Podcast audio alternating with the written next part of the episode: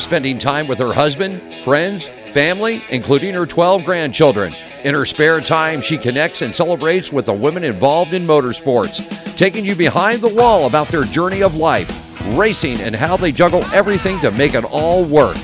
Welcome to Racing Girls Rock Podcast. Strap in, window nets up, the pedals are down, and when the green flag drops, we go.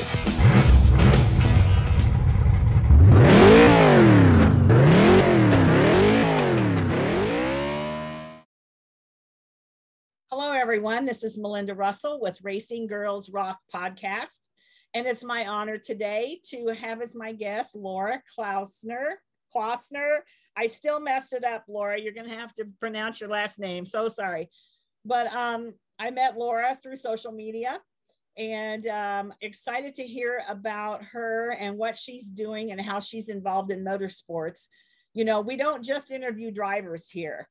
Women are involved in motorsports in hundreds of different ways. And so um, we don't want girls to think that the only thing they can do is be the driver. We want them to understand that there's so many opportunities if they love motorsports, but maybe they're really not that good of a driver or they're not interested in being the driver. There's so many ways to get involved. And so Laura, that's what I want you to speak to today is what you do, how you got started, why you love motorsports, and I'm just going to let you take it away. All right, no problems. Well, as Melinda said, I'm Laura Klauser. I am the sports car racing program manager at General Motors, which means I have the privilege to be looking after our Corvette racing program, our Cadillac racing program, and then my little side job is the Camaro GT4 that we have running as well. So those are our three current sports car programs. Uh, very exciting. All of them run in the IMSA WeatherTech series, er, the IMSA series, WeatherTech for Cadillac and Corvette, the Michelin Pilot Challenge for the Camaro. And then we also have Camaros that are running over in Europe, in SRO Europe. So um, they, uh, they're a little bit more self motivated over there because it's harder to, to work with them, especially right now with the pandemic. Um, but they uh, definitely are campaigning the cars and doing well. So we're excited about that. Okay, so, so my job. Go ahead. I was gonna, so about how many cars are we talking that you're like in charge of?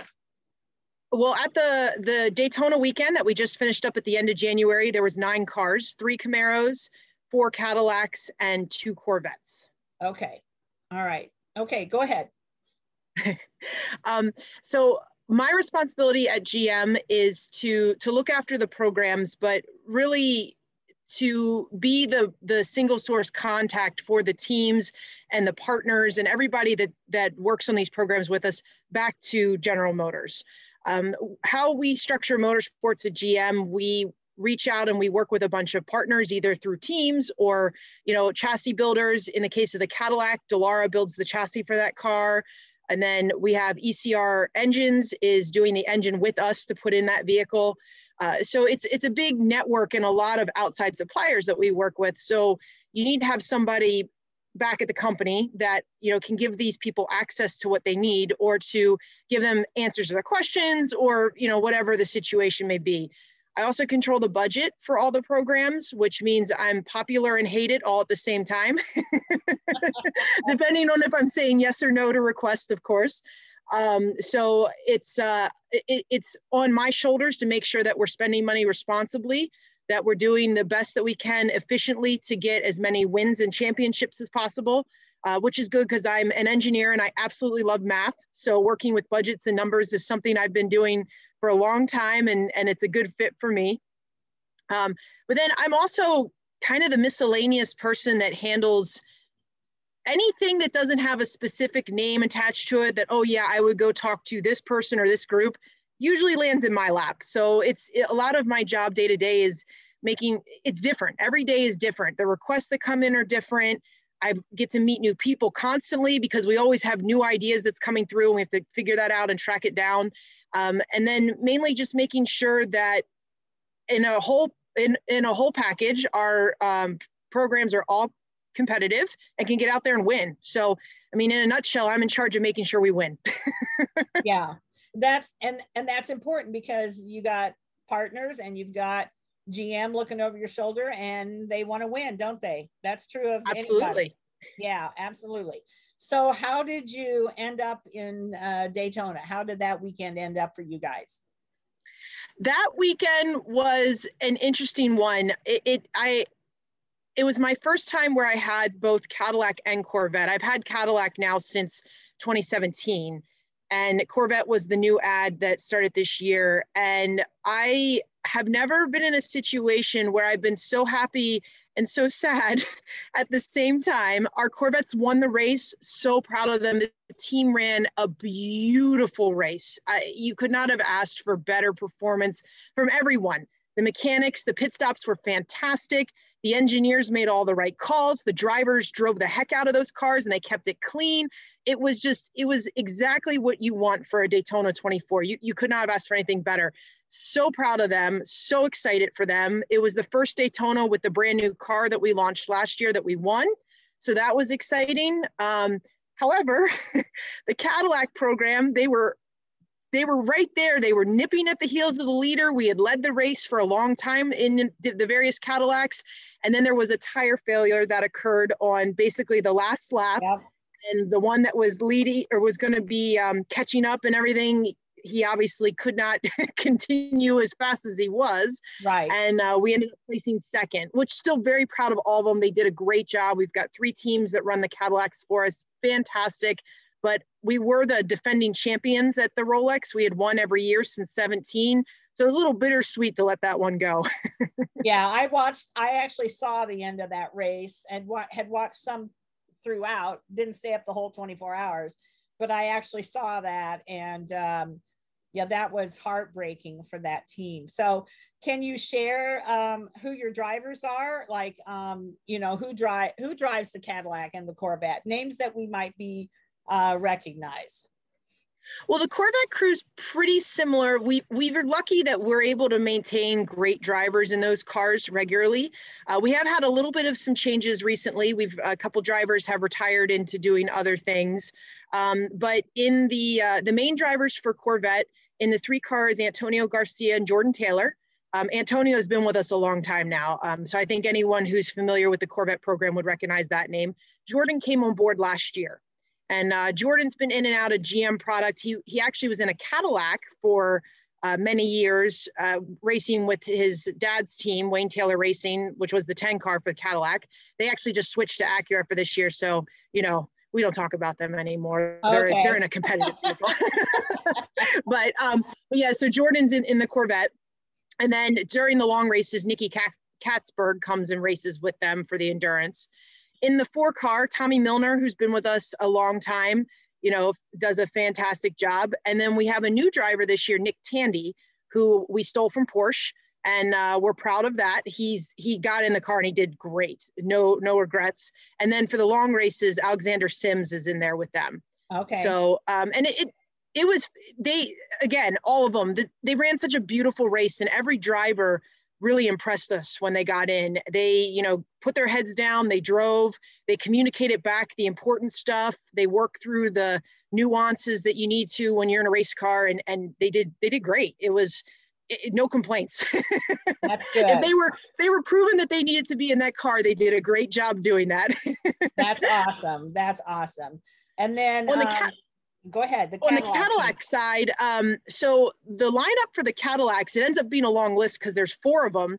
But uh, we had a very interesting lineup for the Rolex. We had a mix of drivers from all over the place. In fact, in one car alone, they had an IndyCar driver, an F1 P1 driver, a NASCAR driver, yeah. and a typical IMSA driver. And that was just in one car. so why don't you share with us who those who the NASCAR driver was because I have a lot of NASCAR people that uh, and I know who it is, but I want you to share it. We actually had two. We had okay, the yeah. Jimmie Johnson, who right. everyone knows, and Chase Elliott was in a car yeah. as well. okay, so yes, I forgot about Chase, but yes, so Jimmie Johnson was on the team that finished second, correct? Were they second? Correct. Yes, yes. Yes. so, yeah. Um, I think he was pretty happy, even though they should have won or could have won. I think he was pretty excited about even getting a second place for his first time. So it's fun to be able to see those NASCAR drivers racing with your series. So, um, yeah. So, do you get to go to the race, or COVID keeps you away? No, I'm there. Um, I'm in the paddock bubble, and uh, which is good. It's I. It's been such an experience dealing with the pandemic. Um, and I know that my heart goes out to the fans. One of the best things about IMSA racing and sports car racing in general is how accessible we are, mm-hmm. especially compared to some of the other series like NASCAR, where yeah. there's a very clear divide, you know, that, that they put up and and they have to because they're just a different format. But for us, the, the fans being in and out of the paddock and being right up close to us in the garages is something we're used to and something we appreciate and love. I mean, it's, yeah. I will say this with being locked down, it is a little easier to move the cars around because you don't have to part the sea of people. But on the flip side, we don't have the young kids coming up with their hero cards to be signed or, you know, the fan that just wants to talk about stuff and they're excited. And we miss that energy that we get from having the fans with us. And I, I can't wait until we can get these vaccines rolled out and we can get on with our lives. I'm ready. yeah, because you know, I, and and racing in general, we have more access. Okay, so even if you're just watching on television, you know the the announcers, let's say Dale Jr. can talk to the driver that's that just won the stage, or he's getting ready to go to the green flag so we have more access there. And yes, like IMSA or drag racing, a lot of those, you you have full access to the drivers, the crew, the garage, whatever. More than any other sport. When you compare it to football or basketball, you're not talking to those players before they go out on the field no. typically and or you know at halftime or whatever. And I just think that's something that our sport delivers to the fans. They don't get anywhere else. And not being able to do that um, it does it hurts i think you're you know we're trying to build the interest right all the series. We're trying to get more people to the races more people to understand. The racing is for everyone even women which is what i'm yes. trying to do.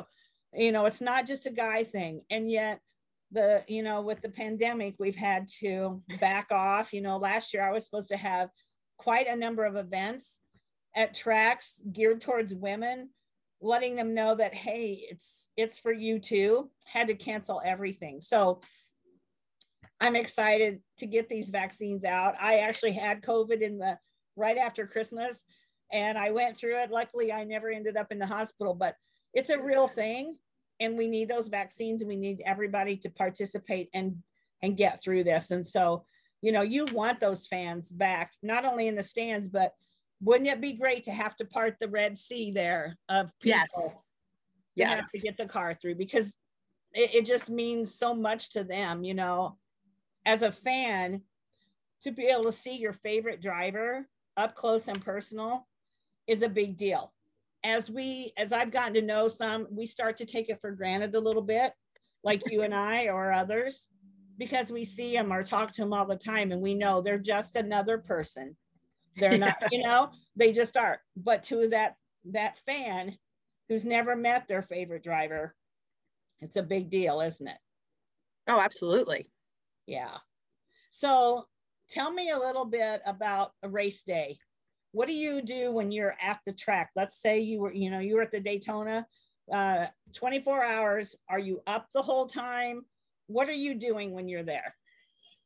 Well, so my job actually is two part. There's a part that happens before we get to the track at all, uh, which is a regular race by race, and that's working with uh, balance of performance and all of that in the background. I represent either Chevrolet or Cadillac, depending on on the um, the class. And you know, we we look through data, we work with the sanctioning body, we we determine what all that's supposed to be and there's a lot of work that goes into that behind the scenes there's phone calls there's you know discussions back and forth so I always laugh and say that the hard part of my job gets done about a week and a half before we even show up on site. Mm-hmm. But when I get on site, that's where it really turns into I think I might know what I'm doing that day, but it, it could be anything. It just depends on what's happening. Uh, Daytona is a good example. We were actually down there for two weeks because we ran the Roar before the 24 the weekend oh, yeah. before and then just stayed. So a lot of my day was um, dealing with any issues that the teams had getting through tech. Um, the cars are all homologated per you know GM and, and the chassis suppliers that we work with. So typically if there's a concern with the car they're going to call us in to come talk about it. Um, sometimes it's a team specific thing and they deal with it but most of the time we're there with them.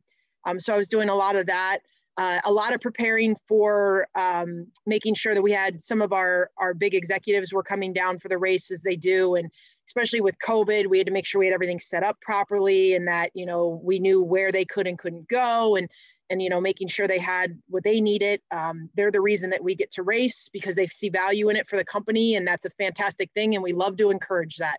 Um, so you know working through all that stuff working through uh, any type of race preparation in general making sure the teams had all the parts that they need that if there was anything that we found odd in the roar that we were able to quickly adapt and take care of it for the rolex um, and that everyone was kind of staying on the right path. It's funny. I think one of the things that you can do to hurt you the most is to overthink things. Um, these guys are all great. They uh, guys and girls, mostly guys, unfortunately, still, but um, they all know what they're doing. And it's if you give them too much time, they start to second guess themselves, and that's where we really run into problems.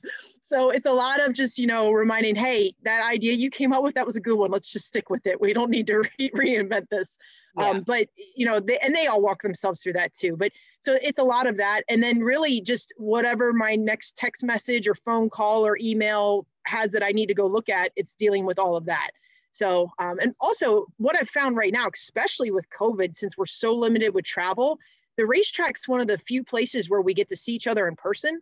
So we take advantage of that and we, we have a lot of those conversations that, you know, maybe I would have taken a trip to, to North Carolina or wherever I needed to go to have um, and we take care of it on site. So it's really made the weekends extra busy, but it's been good because it's nice to sit down with somebody in a relaxed setting and, and to go through whatever the crisis du jour or even planning stuff for the future and talking about, you know, what are we going to be doing mid year? What's next year look like? All of that stuff. Yeah, exactly. And that being able to see face to face, I mean, you can text, you can email, you can even call or even Zoom like we're doing but it's not the same as face to face and it's it's just so much better to be able to get those conversations out and discuss when you can be together so yeah exactly yeah i kind of and so do you have any like sponsor duties like um i know they don't allow very many of those in at the tracks at least uh, nascar's not are any of your like primary like sponsors on your cars are they allowed to come to the races or not it, it depends on um, the race. Each track has been handling things a little bit differently. Uh, when we were at Sebring in November last year, we did have a, a couple representatives from Mobil that were there. You know, then they're uh, sponsor for the Corvette program.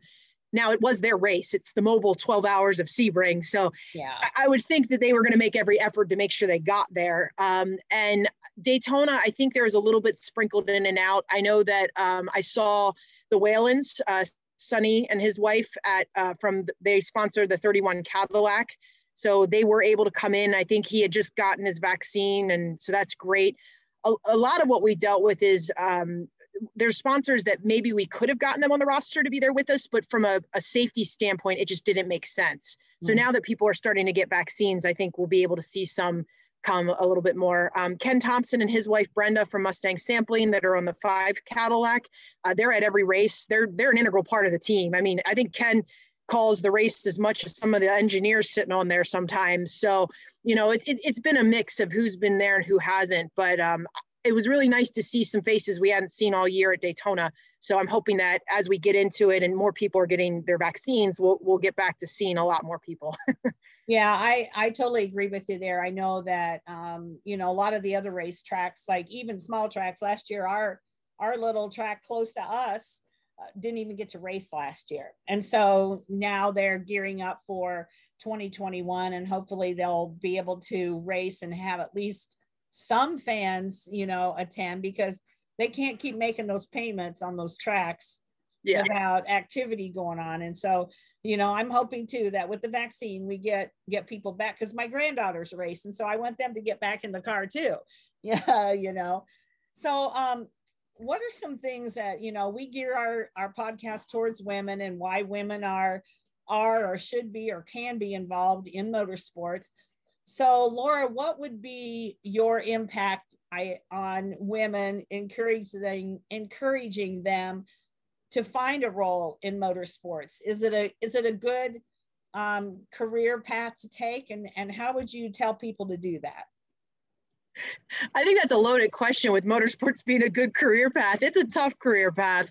Um, a lot of uh, a lot of people that are in motorsports, it's a family affair, and it's something that it's just you grew up with it, so you uh, you know the lifestyle. It's it's a you're part of the traveling circus basically if you're going to the track. Um, and, now I, I don't have any background in racing. I just kind of found my way to it on my own. Uh, but I love it. I love the traveling lifestyle. I love all of that. And in terms of, of having women involved, if it's something that intrigues you or you're passionate about or, or something that you want to explore, go for it. It's uh, it's a great field. It's a tough field, but I think it's something that even if you spend only a little bit of time in it and then your priorities shift or you want to, you're going to be better for it. You have to make quick decisions in racing because you, you don't have time to stop and, and really dwell on things. It's the green flag falls when it falls and the checker falls when it falls. And you can't affect that. It's, it is what it is. So I've learned a lot about having to quickly think through things, to trust my gut because sometimes you don't have time to spend all those hours you know researching um, and really understanding who's good people to to go to when you have to make decisions quickly and get good input and all of that it's been a great way to build relationships uh, the people that are in this are so passionate and that's a good and bad thing it's good because they're always focused on doing what they can and that's exciting because you have people that are willing to to do anything, give up sleep, you know, give up their lives. It, it, they're there. But on the flip side, when they're angry, oh God, the passion comes out that way too. So you have to be able to, to balance some of that. But it's taught me a lot about how to interact better in general with uh, with others, and that's something when I'm back at GM headquarters and I'm talking to people on the production side who live a very different life. You know, I, a lot of those lessons I've learned from that negotiation skills, um, you know, how to respectfully disagree especially in the heat of an argument and all of that. And, and it's, it's just been, it's been phenomenal. If you're into the strategy or the engineering or data or any of that, I mean, that's what racing has become all about. Yes. So much of it is done with the computer right now, simulation work that we do back at the shops, um, all of that stuff. And it's huge and it's a big part of success, especially with the pandemic. We had to show up ready to race because we didn't have as much track time anymore. So, I mean, there's so many different avenues and different ways you can be involved in racing. And if it's something that you love, go for it. Give it a go. I, thankfully, it, I wanted to be a part of it. I found a way to take my production GM career and shift into motorsports and then work through that. Um, and I'm hoping that as we continue to progress, there'll be more opportunities. And it won't matter if you're a male or female or, or what you know nationality you are or anything along those lines. It's if you want to go after it and you're the right fit for the the job that you'll be able to have the opportunity exactly so you're an engineer so why don't you tell me a little bit about where you went to school and and how you what how, what were the steps to get you to the job you have today? Gotcha. I went to rensselaer polytechnic institute which is up near albany new york. Um, i'm a mechanical engineer from there. And when i was in college i was a member of my school's formula sae team. So Formula SAE is a college project. It's a global, so we have teams all over the world in various universities. And basically you design, build, and compete with a formula style race car. So we started with a, a blank piece of paper and a rules book, and then morph that into an open wheel, you know, tube chassis car that we hand built ourselves. Yeah, everyone had a job. Uh, I was not the welder or anything like that because I don't have the patience, but I was pretty good at um, sanding down things and uh, you know doing a little bit of work on the machines and stuff. But uh, then you compete at one of the SAE competitions, the big ones in Michigan, and uh, we're hoping that, that it still happens this year. It's been a lot of drama, obviously, with the pandemic for those things too. Um, but that being a part of that program is really what got me excited about motorsports and what planted the seed for wanting to be a part of that. But it also was my foot in the door to General Motors because of how good that project is and how it helps build your expertise beyond just your textbook learning. You know, you have to learn how to work with other people. You have to take a, a problem that you know, well, I've got this piece and this piece, and they have to fit together. And the CAD says they fit together, but the tolerances didn't work out so well. So it's a good reality check that you know we have to live in the um, computer world and then you have to be able to translate that into the tangible world to, to get things done. Um, so gm prioritizes people that do projects like that and if you want to come and do an internship or if you want to you know look into full-time employment with gm having something like that on your resume is really important. And i know it's not just gm there's a lot of companies that that see the value in that and that ultimately is what has helped me you know get into the automotive industry start working for gm spent a couple well more than a couple. I spent eight years on the production side working on various things and then found my way back to motorsports. But again being a part of formula sae as a student and then i still volunteer and i work on the competition to this day i think is what made me interesting when they were choosing candidates to interview for the motorsports job. So when when you find a passion like that embrace it and stick with it and let people know you're sticking with it and i think that'll carry you along. Yeah exactly and don't get discouraged because there's there were probably a lot of no's or things that didn't go exactly how you wanted during that transition to get you where you are today because you did stick with it and yeah you also you have to let people know who you are and what you're all about. If you sit back and, and you're quiet um, you're going to get passed over you've got to you've got to speak up for yourself don't you?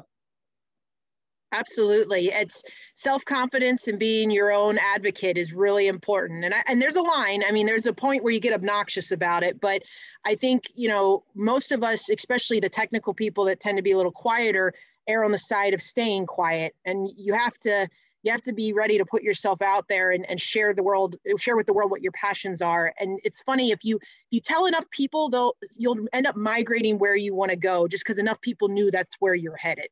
And you you know what? You never know who you're talking to who they know. Exactly. So, you know you could just be having a casual conversation with someone about your dog and the next thing you know you know they're like well what do you do for a living? Oh this is what i do but i'm really passionate about this. Well hey my my college roommate was so and so i mean you just never know who you're talking to and who do they know. So it's it's a it's a big world out there but i find that you know it's a lot smaller than than we think because there's always somebody that knows somebody you know or grew up in Kalamazoo where I live or whatever. I mean, it's it's just crazy. So um, I'm interested to to uh, come to a race. So as soon as those pandemic things are over, Laura, I want to come to the infield and hang out with you and watch what you do at one of your race weekends. And so we've got to get that figured out when things get settled down or however the new our new lives are going to be but um, anything, is there anything that I haven't asked you or shared or talked about that you would like to make sure people know about, about yourself, your job, motorsports, anything at all?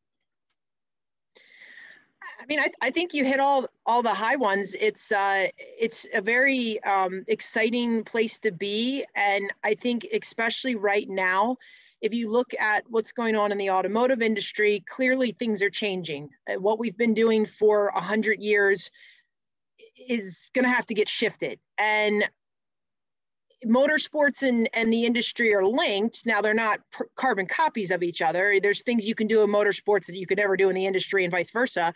But I think that if you were going to have such a big change happening in the foundation for motorsports, you know, the auto industry, then it's it's likely that things are going to have to follow in motorsports. We need to make sure that we find a way that the technology stays relevant and that the consumer base, the fans, that they see the value in, in what we're doing and, and all of that. So I am thrilled to be part of this right now and working to figure out, you know, what GM's future is in motorsports, as well as just in general, where the sport's going. I think in the next five to 10 years, we're going to see some neat changes that just like we're seeing in the auto industry that that show you know a little bit more world view and all of that good stuff. And and i i can't wait. Um, you know i i love what we have today. Give me that big v8 coming out of one of our race cars. That that it's music. It's absolutely music. And it's hard to think about that not being the case when you go to the racetrack. And maybe it always will be. You know we're not sure where this is going but I just I'm just excited for the idea that everyone's aware of all the stuff from a global view and then how that's going to get incorporated back in. Yeah, you know, it's the sights, the sounds and the smells is what I say that hooks you um, on racing. You know, my husband and I when we first when I even before I started IWMA, we would go to the racetrack and of course we sat in the grandstand and whatever. Well, and now because of what I do, we go to the garage and the pit and the infield. So we do not even sit in the grandstands anymore. We stay in the infield and and you know sometimes just watch the big screen, but I still have the sights and the sounds and the smells. But I still and then I have the big screen with the replay, so it's a perfect world, you know, for me. But um we we love doing that. So whether you enjoy watching from the grandstand or you want to go to the infield, there's a place for everybody. There's a place for women. It's not just your husband's sport. You know, go along and check it out. And I guarantee if you just can get those women to the racetrack one time, most likely they're going to come back. Wouldn't you agree? Oh, absolutely. It's it's it, once you're hooked, you're hooked though. Be ready it bites you and it bites you hard. exactly. Yeah, you've got you've got race fuel running through your veins instead of blood. So, yeah, absolutely. Well, Laura, I'm so glad we had a chance to talk today and that we connected. I've really enjoyed talking to you, and I will be at an IMSA race at some point. And if you ever get to Kalamazoo or that way, I want you to give me a call and we're going to have lunch because we're not that far apart. And um, please stay in touch and good luck this year. I'll be watching, you know, from TV or wherever I can keep track of of your series and um and good luck and and we'll see you soon hopefully at the track. Thank you. That would be great. I can't wait. I can't wait for everyone to come back. exactly. All right. Well, you have a good good weekend and we'll hopefully talk soon. Sounds good. Bye. Right. Thank you for listening to Racing Girls Rock Podcast. Follow us on Facebook at International Women's Motorsports Association or on Instagram and Twitter at the IWMA Nation. And if you know someone that should be on our show, drop us an email at IWMANation at gmail.com.